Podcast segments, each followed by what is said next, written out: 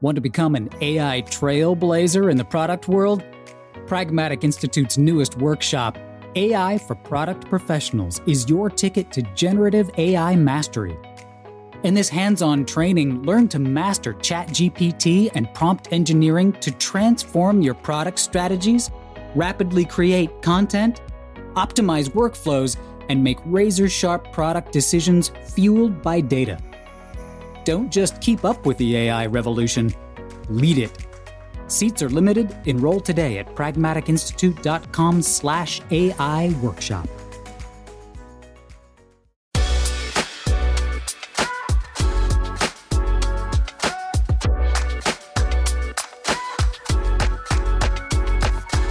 Hello, and welcome to the Pragmatic Product Chat series, where we tackle the biggest challenges facing today's product management, product marketing, and other market and data driven professionals with some of the best minds in the industry. I'm Rebecca Kalogeris for Pragmatic Institute and your host for this episode. Today, we I'm super excited to have on a good friend of the show and of mine, Diane Pierson. She is a marketing expert, advisor, instructor, and most recently now a published author of How to Innovate on Purpose. And the I've always liked talking to Diane, but I'm extremely excited to have here on her. I've read the book, and I think the challenge of innovation is one that we've all struggled with. Like we're all charged to go out there and be innovative. But like, first of all, what does that mean? Second of all, like that's great. How are we going to be innovative? And do our day jobs and and what's going to be innovative enough. There's like there's a lot of questions in there. And what the book does and what diane does is really provide a lot of process and structure that really helps you kind of put in a framework within your organization on how to understand and align around innovation. So i'm super excited to have you on. Diane welcome. Thank you. I'm so excited to be here. Always good to talk to my friend rebecca Yes. All right. So you've been on here before, and I know lots of people talk about it, but I want to talk about sort of like what made you decide to write the book, right? What made you decide to write How to Innovate on Purpose? And why is it like such sort of a culmination of so much of what you've done in your career? Well, you know, I was trying to think about that, and a lot of people have asked me, well, what what finally made you write it? And I think what finally made me write it was not only all the pragmatic students, but all of the clients that I've been working with who've asked me, well, how am I supposed to do this? Mm, mm-hmm. How do I do this? I mean, how am I supposed to figure out how innovative I'm supposed to be? How am I supposed to convince my team to do this versus that or, or to focus here versus there? When I'm a product manager or a product marketing manager who they, they don't report to, I don't own the budget. Like, how am I supposed to do this? But it did start, it, it started way back in my career primarily with a series of mistakes and blunders and foolishness that I personally did. We've all had those lessons I've learned by tripping and falling. Yeah. I, so, so, a lot of those, those uh, skin knees and scraped elbows from, oh, I didn't think about that. and then a lot of things I did as I went through my career that I thought, I, I need to change this and I need to do this differently. And then when I was a, a leader and an executive, I started trying some of those ideas and and helping give my teams a little bit of room and i was so amazed with what i saw back so it you know it all started i i had this presentation with some executives i was trying to get some money for a project and i and this is the first thing i think about when i think about writing this book is I went in and I was super excited. I was very new at the time. I was a product manager. I've I've done both product management, product marketing, but that's what I was doing at the time. And I went in with my presentation and I was all excited. And I said that this is going to be the most innovative thing we've done with this particular product in a decade. Hmm. I hadn't been working for a decade at that time, but I figured it sounded good.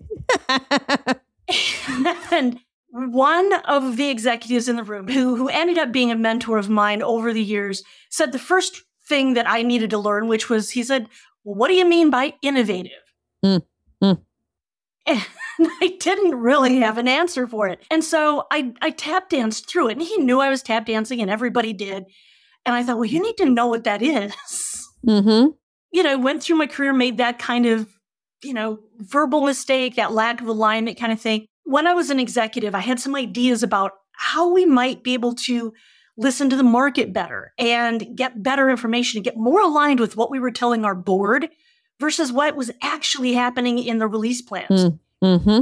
And so we built this thing called a cone of knowledge. And I don't call it that in the book, but that's what we called it. I said, let's just go find all the market research we've already done because we've spent a fortune and hours on all this research. Let's just sweep it into a pile and see if there's anything there. I mean, that's fast and easy, right? They came back with physical binders. They came back with PDFs. They said, hey, this person's going to send me this. They're going to contact this consulting company. I said, just get the stuff from two years. You know, everything else, probably a little too old. Mm-hmm. They came back with piles of material. And we found two ideas right away that we could just do. Why don't we just fix this? We were shocked because, you know, individually, these, these pieces of research, they were good, but all together, Hmm. they were amazing. And it was all right there. Love and then, that. you know, teaching with pragmatic, all of the things that we talked about in pragmatic and, and the great way of thinking that we taught and that I, that we still teach. But people kept asking, how do I do it? How do I Mhm. do it? And so I thought, well, let's let's pull all this together into just this how-to manual for innovating on purpose. Absolutely. So yeah, so it's definitely a culmination of like the mistakes you've made, the successes that you've had, right? And the combination of what we teach and being market focused, but really like what does that mean when the, you know, rubber meets the road and I need to do something. But right. before how we get do it? exactly, right? But before we get into the how, I do think you you touched on and I think it's a really important place to start is like let's define innovation, right? What does something if, if something is innovative, what does that mean? Well, and that is the first big thing because Mhm. everybody has a different idea of what innovation means. And innovation has become this sort of apocryphal, sort of, you know, hits you like a bolt of lightning. It's this miracle. You've got to be a genius. And it's just not really true. Innovation is, is more workmanlike. It's more practical, but you do have to define it. And so, first of all, if you're in business, as we are, whether it's for profit or not for profit, and that's a really important thing to remember too. Consumer businesses, B2B, very serious businesses like healthcare and security, to very light businesses, you know, like like clothing and shoes and things like that. Innovation begins with the market and Hmm. market need. And we're going to come back to that in a minute because people say, well, okay, but my market can't tell me what they want. Or, but they don't know. I mean, think about the iPhone. Think about this or that miracle. They didn't know. They couldn't tell us. We'll come back to that in a minute. But it is always based on a need that the market has, whether it's expressed or not.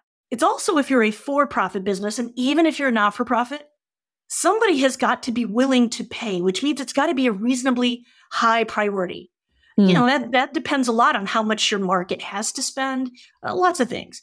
But somebody's got to be willing to pay. Even if you're not for profit, somebody's got to pay for it. Yep. It's also got to be something that when you think about a solution to this, this market problem that you found that they're willing to pay money to solve, it's got to be a solution that they can co-opt and, and that they're capable of understanding in some way. So it- it's got to be something that resonates with them when they see it. So it's got to be intuitive. Really good example. Early, early technology, we were so enamored of technology that it was tech for tech's sake. Mhm. When you think about any any software you download now, any device you buy, our expectation is, hey, I'm going to be able to turn this thing on and use it. After that, finally, innovation is going to be what you and your leadership decides that it is. Hmm. And so some organizations are going to define innovation very differently than others.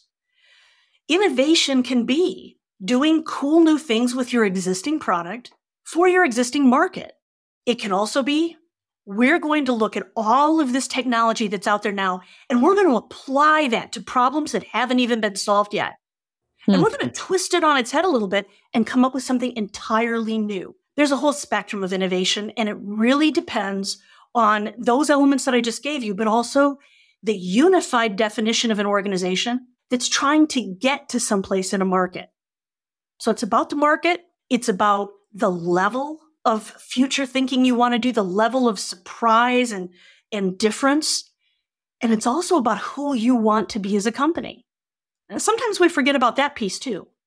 But you bring all those together, innovation is much easier to define.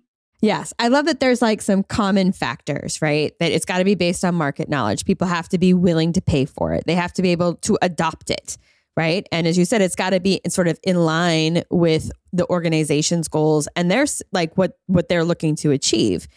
And then one of the things you lay out really well in the book, I think, is that innovation spectrum because even with those factors, there's still a whole lot of range of what innovation could be, right? And you lay out sort of like four levels of type of innovation and you started touching on a couple of them, right? The reactive, which as you said was like for our current users making it better, right? Mm-hmm. Still based on their feedback, still something they're going to be willing to solve, you know, that they want to solve. Yeah. And then you move on, right? And it kind of goes through the spectrum. And I don't know if you want to just walk everybody through the four steps. I think they're a really good sort of next level of, okay, to even be called innovation, it's got to be those first four things. But then let's talk about what we mean at innovation and what our innovation appetite is in terms of risk, reward, investment timeline as an organization so that we align around that. Yeah. So so the spectrum came about because of this this idea of trying to talk to your leadership. So I'm I'm thinking about being a product manager, product marketer, and hearing your leaders say, Hey, I want some real innovation this year. I want to see some new thinking we hear that a lot and they mm-hmm. mean it. We all mean it. But what do you have that can actually help you have this conversation? And that's where the innovation spectrum came from. So its mm. purpose was to help everybody get on the same page with what are we talking about when we talk about innovation? And the four phases are reactive, responsive, inventive, and disruptive. I mean, most of us think about disruptive when we think about innovation. Mm-hmm. It's got to be so new. But if you do walk through those steps, you can see that each of them requires effort. Each of them requires focus. And they also are all something that can make a business really successful. Mm-hmm. It, it, just depends on what you're trying to do. So if you think about reactive, reactive is all about existing users, not even buyers, but users. So if you're the kind of business that is very, you're in an industry that's, that's very stable. It's been around a long time. You've been around a long time. You're the leader. Everybody loves you you want to keep them loving you. And so reactive innovation is all about keeping those users loving you so they can tell their finance people or, or the buyers, hey, we love this. We can't live without it. It is the best thing in the world and it's only getting better. Yes. They do what we want. That's pretty innovative to hold on to that, even though it's reactive. Now, reactive has some risk to it because if you're only reactive, if you're only focused on today's customers, eventually you've got to know someday the market is going to change a little bit. Uh, and it may be decades, it might be a century. I don't know when broom technology, like actually sweeping brooms changed, but it took a long time. Yeah. Right? Before there was actually something like a Swiffer. But, you know, you think about all the technology we use, hardware and software, the way we use it, the way we buy it, all of that changes. So if you're only focused there, you just have to realize that with that product, eventually either the problem's going to go away or the market is just going to say, hey, I can solve this in a different and better way. So risks and benefits there, and it's definitely innovation. Then you think about responsive. Responsive is, if you think about timeline and level of innovation, it's just one notch up. So it's more about buyers. It's a little bit more about what the leadership of your customers want to see. It's a little bit more about uh, you know what, this might include things like changing the pricing model, but it's it's probably about maybe adding some reports or adding some insight, knowledge. And I'm always thinking about software because that's mostly the industry I came out of, software, data and analytics. So you might start adding things that other people in the company can use. So you might expand the influence of that product a little bit, but it's still basically solving the same problems. Mm-hmm. It's just a little bit more responsive in anticipating what leadership is going to want, what, what maybe buyers are going to want of users next year. Then we start to get into this area. And if you look at that, if you look at the spectrum, those first two talk about what do you want? What do you want next? Now all of a sudden we're talking about we. Mm. And, and here's where you really shift to that that beginning to do more self-determination as an organization, more leadership of the market. So where do we want to go? Who do we want to be to the market? We start thinking more about that in these second two phases of innovation.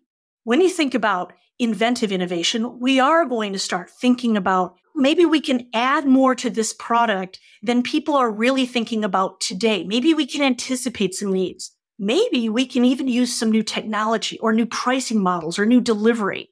I start the book, I, I know you, that you've read it, but I start the book talking about a retailer that is famous for revamping the entire model of retail. They hmm. used the latest technology. They used the latest delivery methods. It, it blew everybody's mind. It was Sears. They allowed you to buy things through the mail. Through the mail. They delivered things to your house through the mail. They sent out a catalog. Initially, they didn't even have stores. I mean, we all think of Amazon as being that crazy, groundbreaking, wow, mind blowing company. But Sears did it first. And so inventive innovation is about solving that same problem in a really different way, a much better way, using what's available today. And then finally, when you think about disruptive innovation, disruptive innovation is either this problem has always existed and nobody could figure out how to solve it, or this is an emerging problem that hmm. people mm. might not even be able to articulate, that somebody has anticipated given the signals in the market.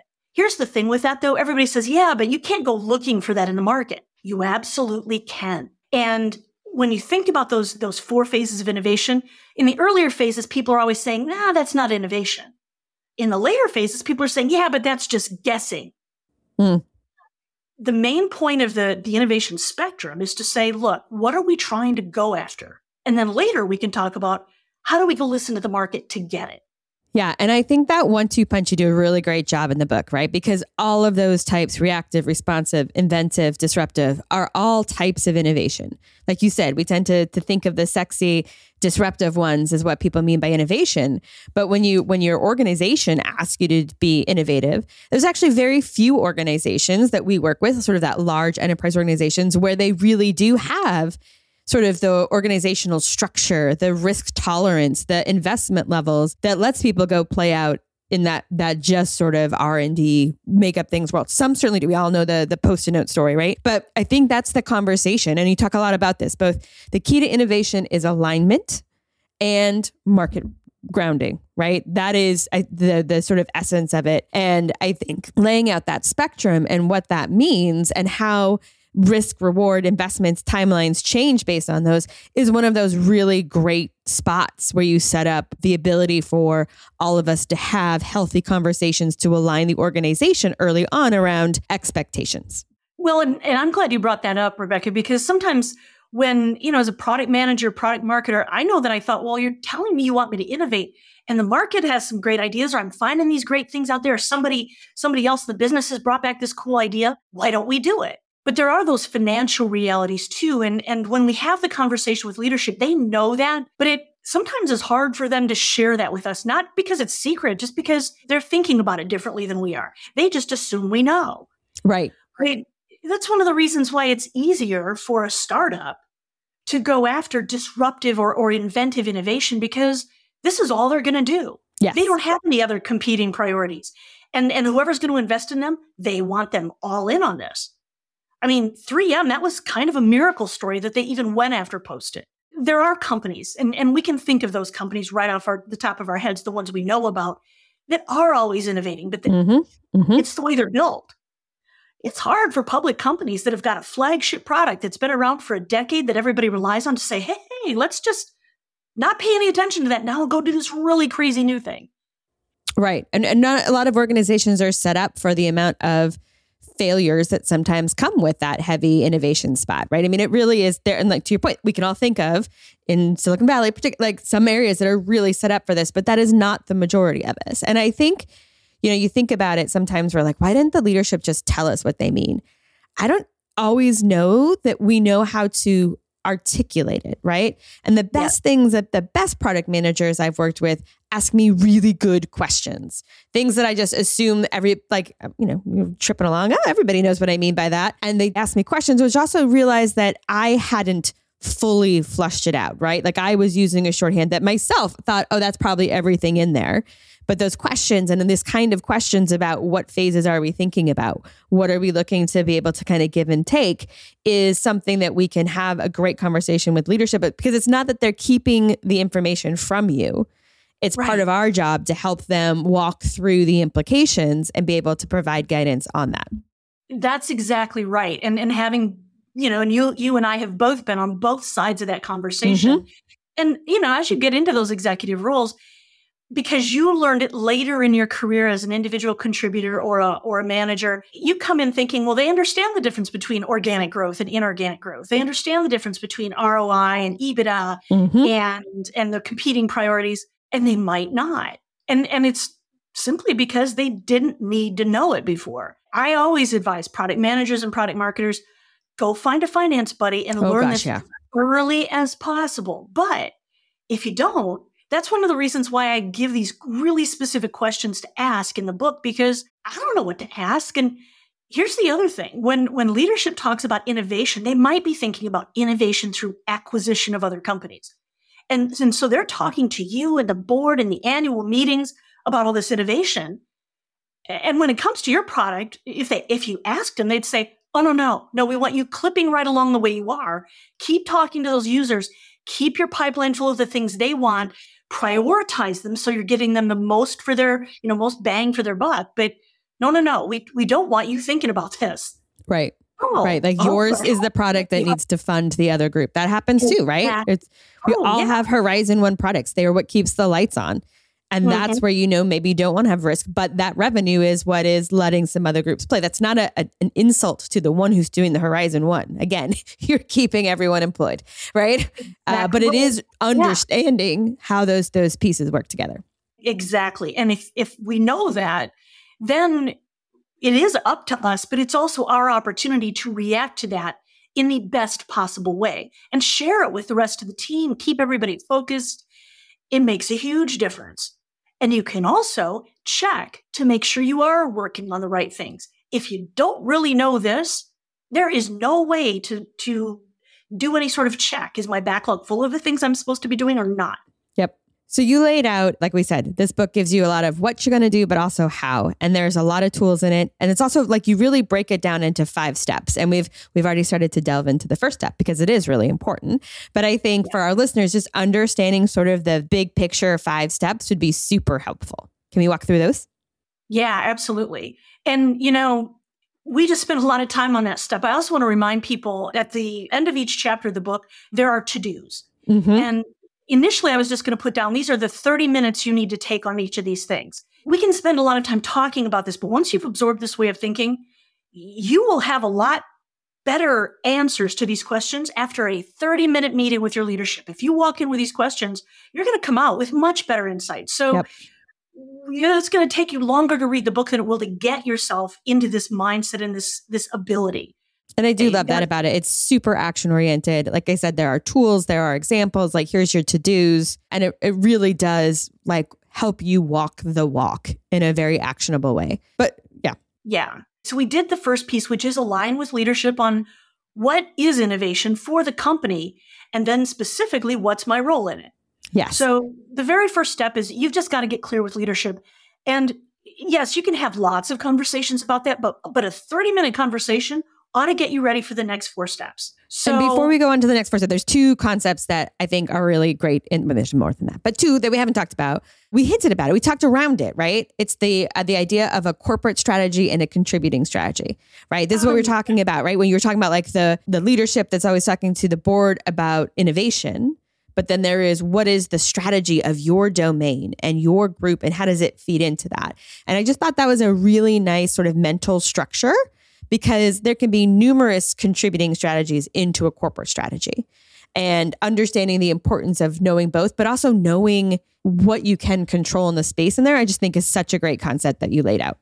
Well, let's talk about that a little bit because that's where, you know, to make this practical and, and to bring this home for a product manager or a product marketing manager, I do have to know the overarching strategy of the organization so I know my place in it. But what I really need to do my job every day Yes. is the contributing strategy, which is how do I contribute to the overall goodness and goals of the company? And like I said just a few seconds ago, your leadership may be only talking about the innovation and the excitement and the acquisitions.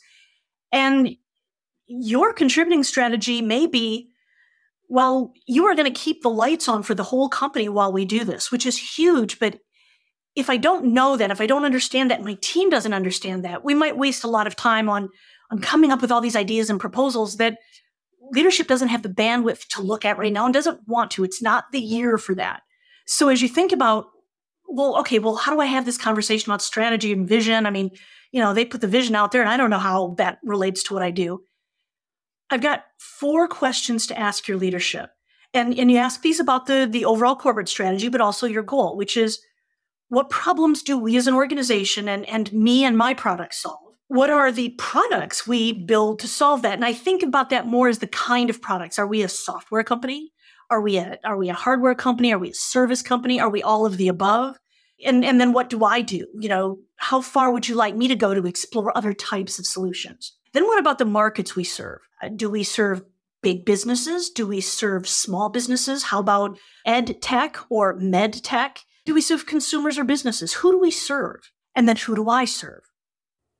And then finally, where do we fit? Are we trying to be the innovative, cutting edge company, or are we the fast follower? There's all sorts of ways to describe that. But again, where am I supposed to try to be? First, best, cheapest, most comprehensive? Where are we trying to fit? Yep. Now, if your questions need to be a little different, that's fine. But if you don't have four questions to go ask leadership, use these four and say big picture and then me. Yes. And part of it is is again aligning around everyone's idea of a big idea. Right? Like my big idea, your big idea, like they could all mean different things. Let's break that down and define some of the guardrails, right? That help us really figure out where we're going to go.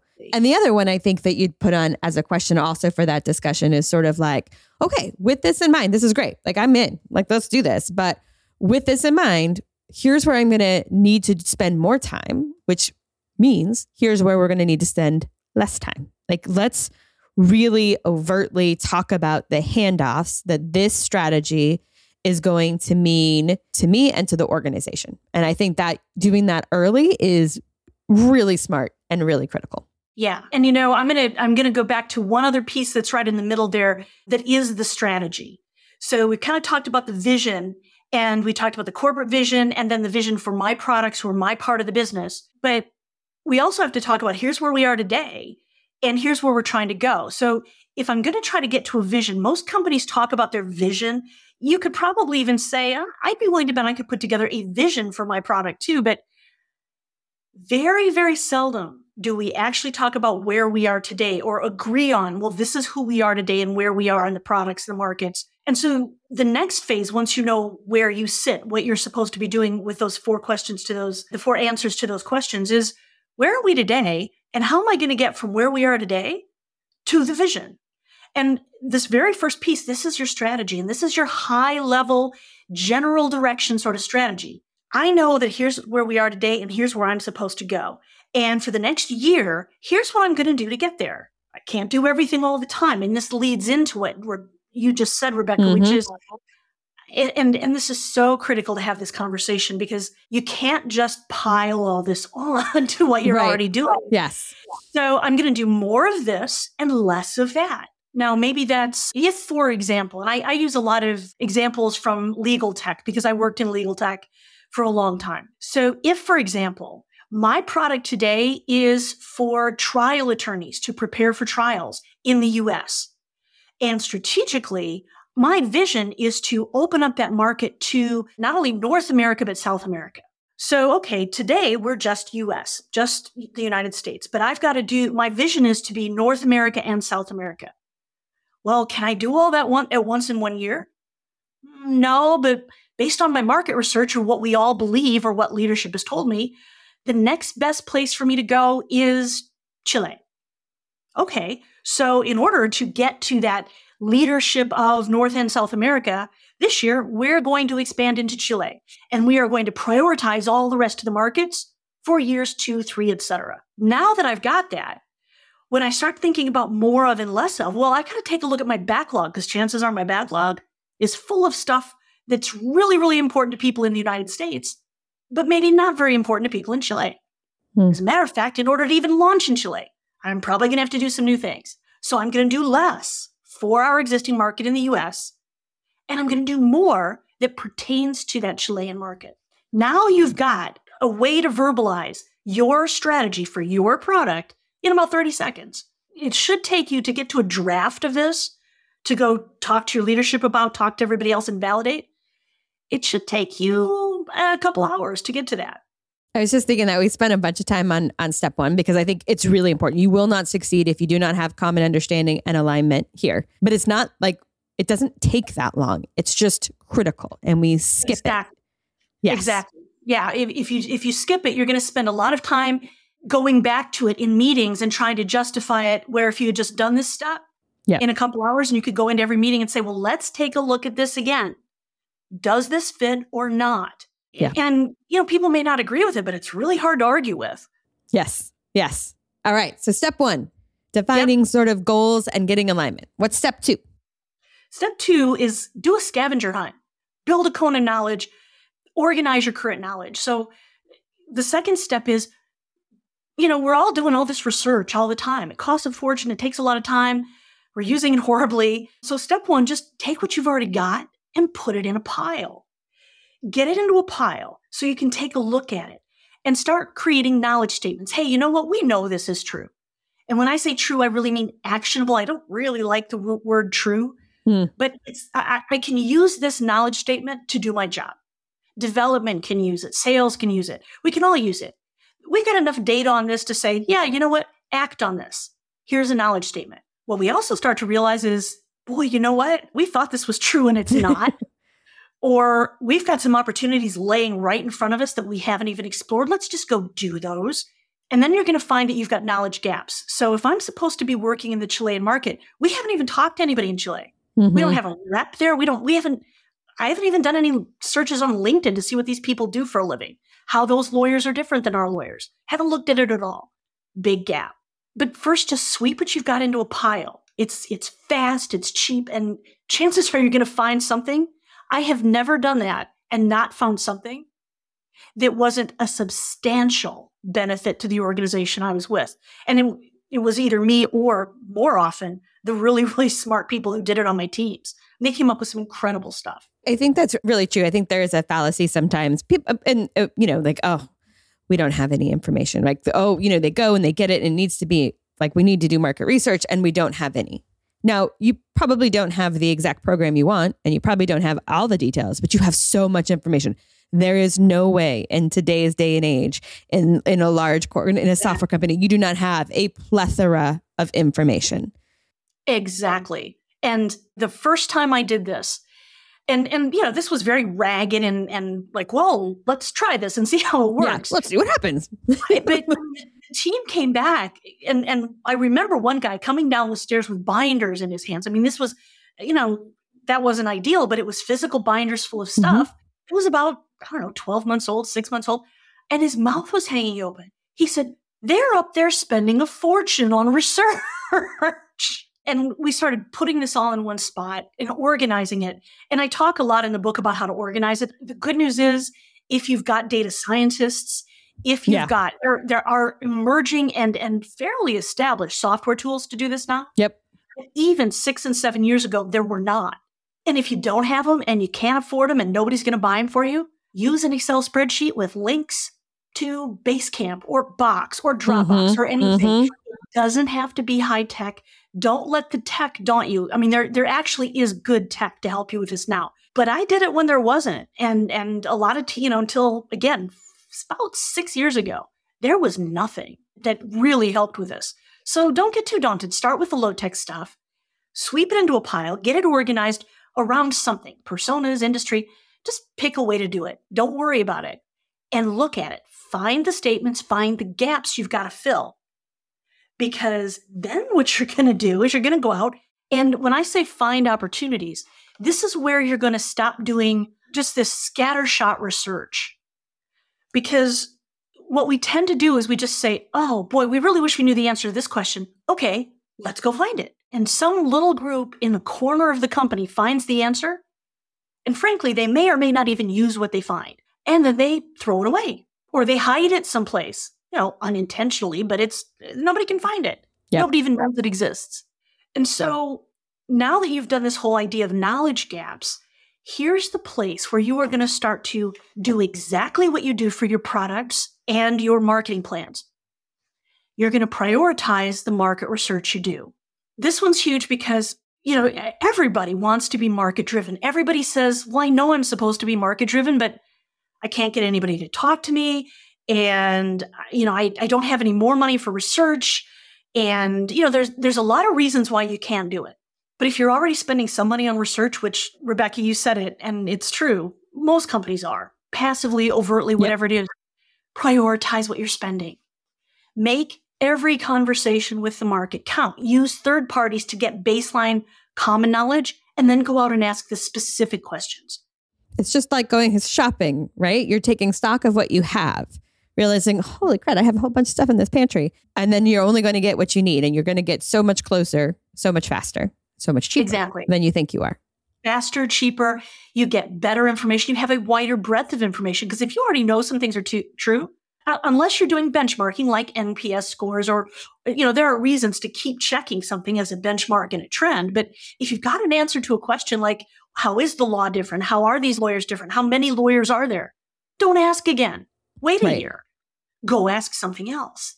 And the questions you ask and who you talk to. So this this piece is really really important too when it comes to that innovation spectrum because if you look at the innovation spectrum is actually a precursor to what you're going to do to go out and decide how to listen to the market.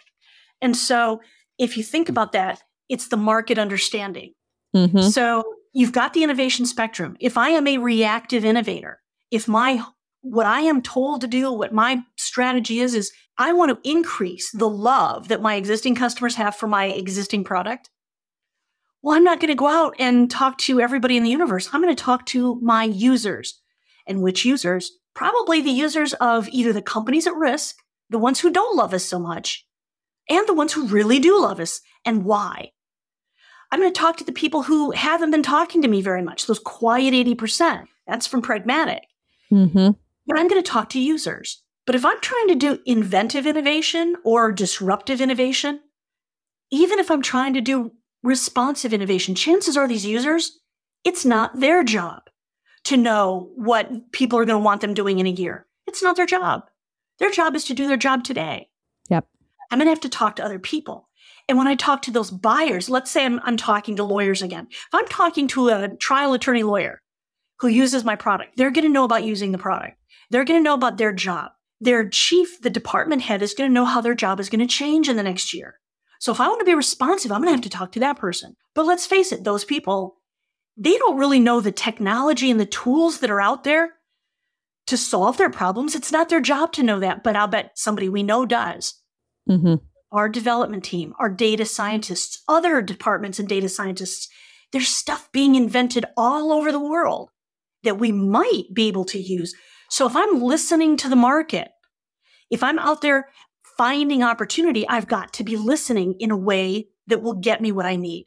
Too often we're talking to users, we're talking to users, we're talking to users. And, and we're frustrated because they're not telling us well, yeah, I need you to build me this thing that uh, implants a chip in my head. And, you know, I mean, I, I don't know. It's not my job to know, even as the product manager product marketing manager. But there are so many things to know about the market. If you're going to go out and listen to the market, our listening is what's holding us back from being inventive and disruptive innovators. It's also when we when we think about the questions we ask if we are reactive or responsive innovators stop asking questions people can't answer. Mm. Don't, you know, don't waste your time because it's confusing them, it's frustrating them, they don't want to talk about it. Think about your innovation because if you are if you're trying to be disruptive, you're going to spend a lot of time in the market. A lot.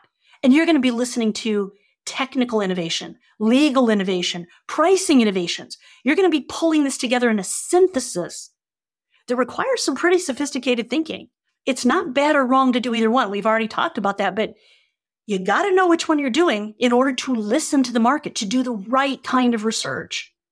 And this is the next place that I think we really we spend a lot of money and a lot of time and a lot of effort and are not getting back nearly what we should hmm. because mm. we're not doing two things. We're not prioritizing what we need to know most and we're not looking at where we should go get that information before we do our research. If we do those two things, you don't have to have any more money to spend on market research. You don't have to have any more time. You just look at what you're doing, what you're supposed to be finding out, and shift it accordingly.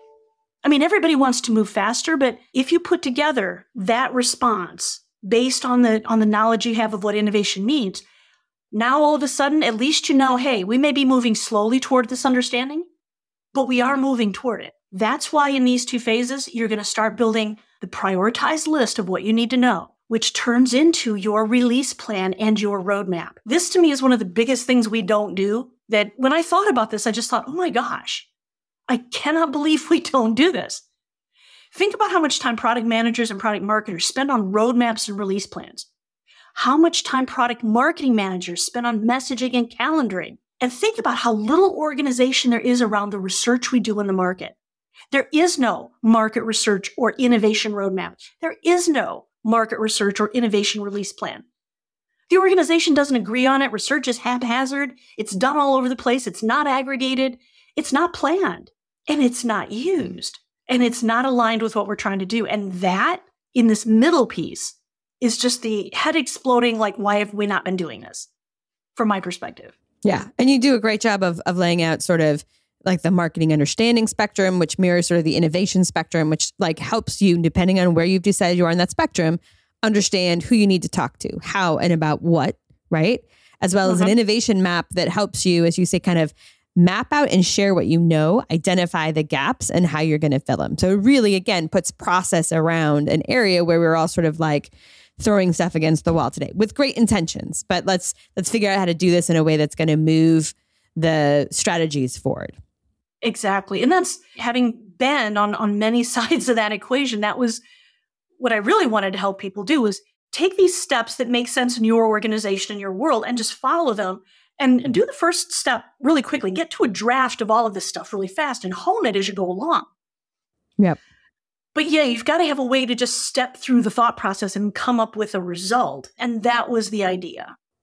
Excellent. All right. We've gone through the first two steps but I know there are three more. So we could touch on those a little bit quickly for our audience just so they kind of see the cycle that you walk through would be amazing. Well, and, and actually we I would say we've sort of gone through number three as well.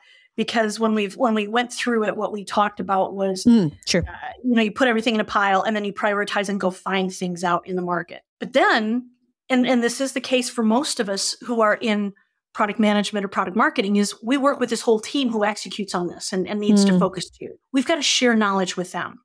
So once you've gone out and gotten the knowledge, you've got to have a plan for distributing it in the company. I'm actually I'm working with a client right now who is struggling with this because what we've out case in point, one of the things we've discovered is that buyer personas stink.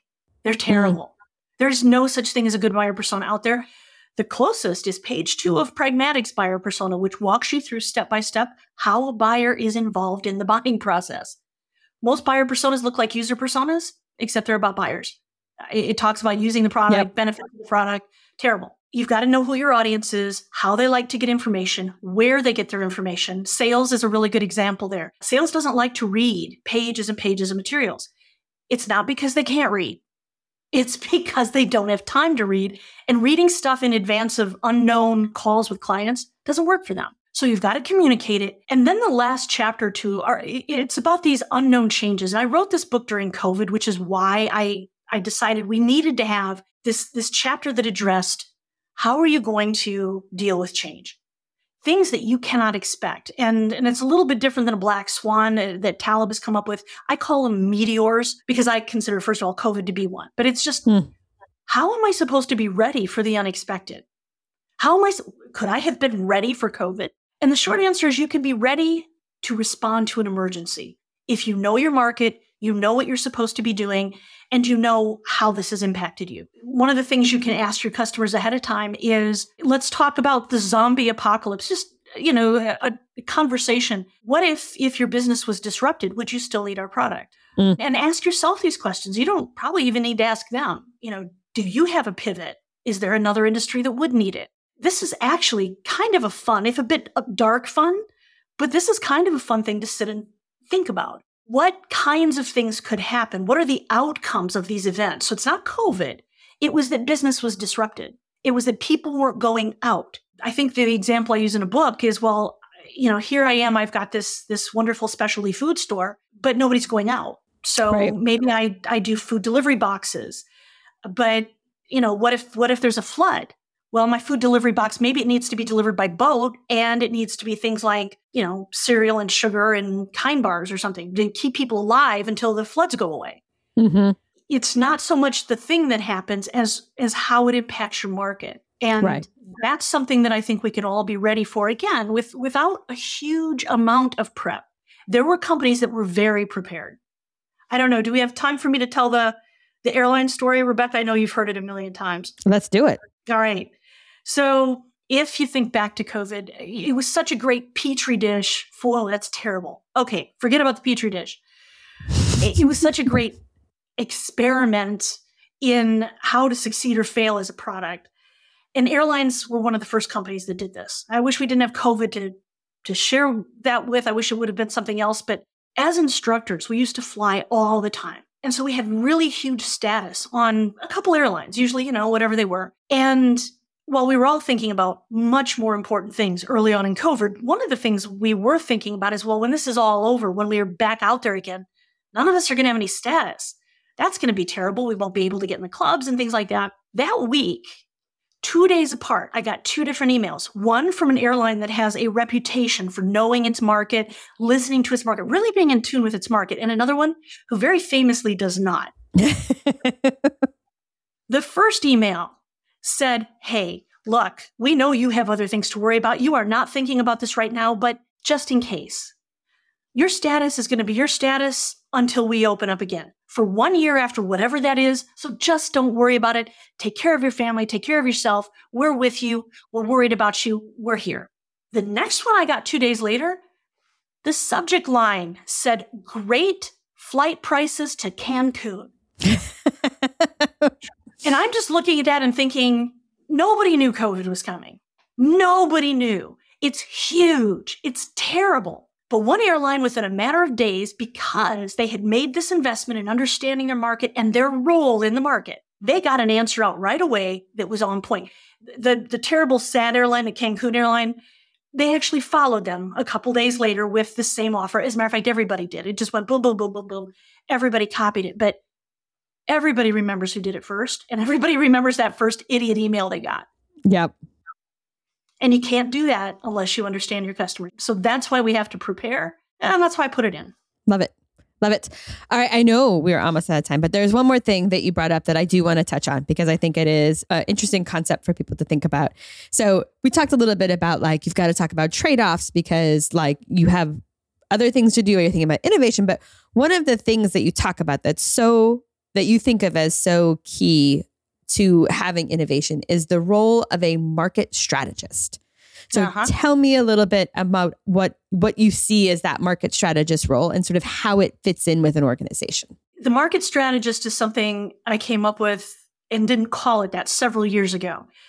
And the way it fits in is sort of on top of or or in as a more as a more strategic generalist than a product manager and a product marketing manager. You notice I keep saying product management, product marketing management. While the book is written more around a product focus and a product response focus, product marketing management, there are a lot of examples of that as well. Yeah. And here's the thing uh, because these roles that people play in companies, and especially in B2B, where the, the buying decision is complex and, and messy, and, and users are buyers, and buyers might not be users. And also, it's not always about buyers and users, especially if you are going to be more of a inventive or a disruptive company. You have to be looking at technology, cultural changes, legal changes, regulatory changes. It's a different kind of role that brings both of those together at that listening and integration at synthesis level. And so I decided we have to have a market strategist. The market strategist will gather all of the information into a pile and then work with product management and product marketing management so that they can mine the information they need for their pieces, but also ensuring that they get all the pieces that they need. So if I'm a market strategist and I'm in the inventive or the disruptive phase, I should be talking to our CTO, for example, probably once a month, once a quarter. What are you hearing? What's going on with the technology? What could we do? What is our toolbox to solve problems? That toolbox might be pricing, might be pricing models, it might be delivery, it might be messaging. Somebody's got to cut across product and marketing in a way that right now those two roles, there's just too much falling through the gaps. Mm. Even though those two roles and the people in them are excellent. And that's why I think we need the market strategist. And that's why I put it in the book. Yeah. No, and I think you talk about in the book too. Like, I mean, it can be a role, it can be a hat or a head, right? It can be a distinct role, uh-huh. which is ideal. But like if not, it's a hat. And I think what's also nice is it's a hat that you can grab, right? It's a hat that you yeah. can start to articulate what you're doing and why. And this sort of strategic piece of it. And it starts to build an understanding of that effort that, that is very focused on strategy and potentially gives you a, a growth path or a goal, right? You don't have to wait for the company to fund it and be done, but it's something to start. Hey, I can do this role. I can talk about it. I can articulate it. So the organization understands this effort and that gives you a path forward. And that's the key point. You're exactly right.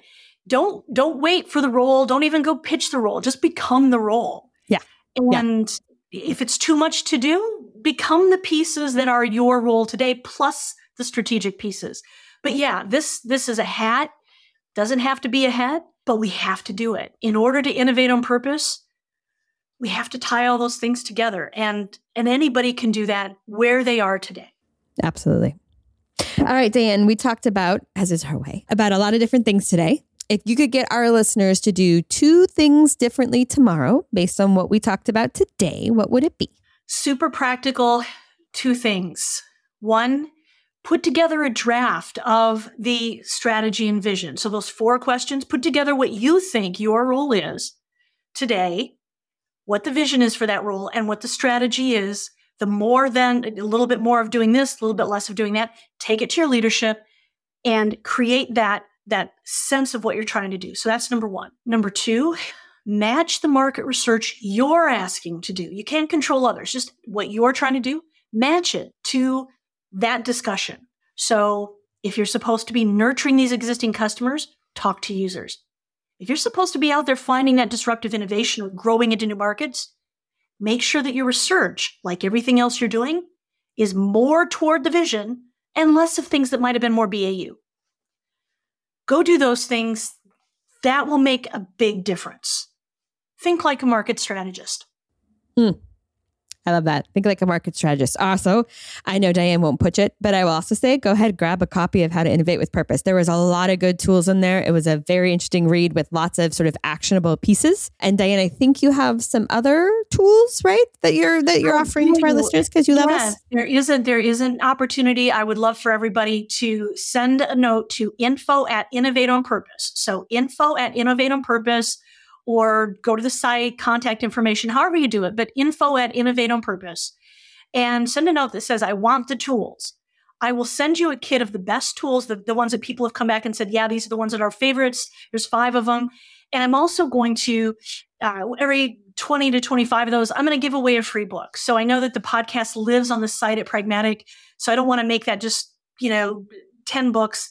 But as as we get these collected up every 25 i'm just going to take that 25 and i'm going to give away a book and i'll do that through 2024 awesome so if it's 2024 folks send me a note i want the tools info at innovateonpurpose.com I love when people give away goodies to the listeners. I always like to arm them with stuff. So it's not just here, I'm going to tell you a lot of stuff, but look, we got we got the secret stash goodies. It's kind of fun.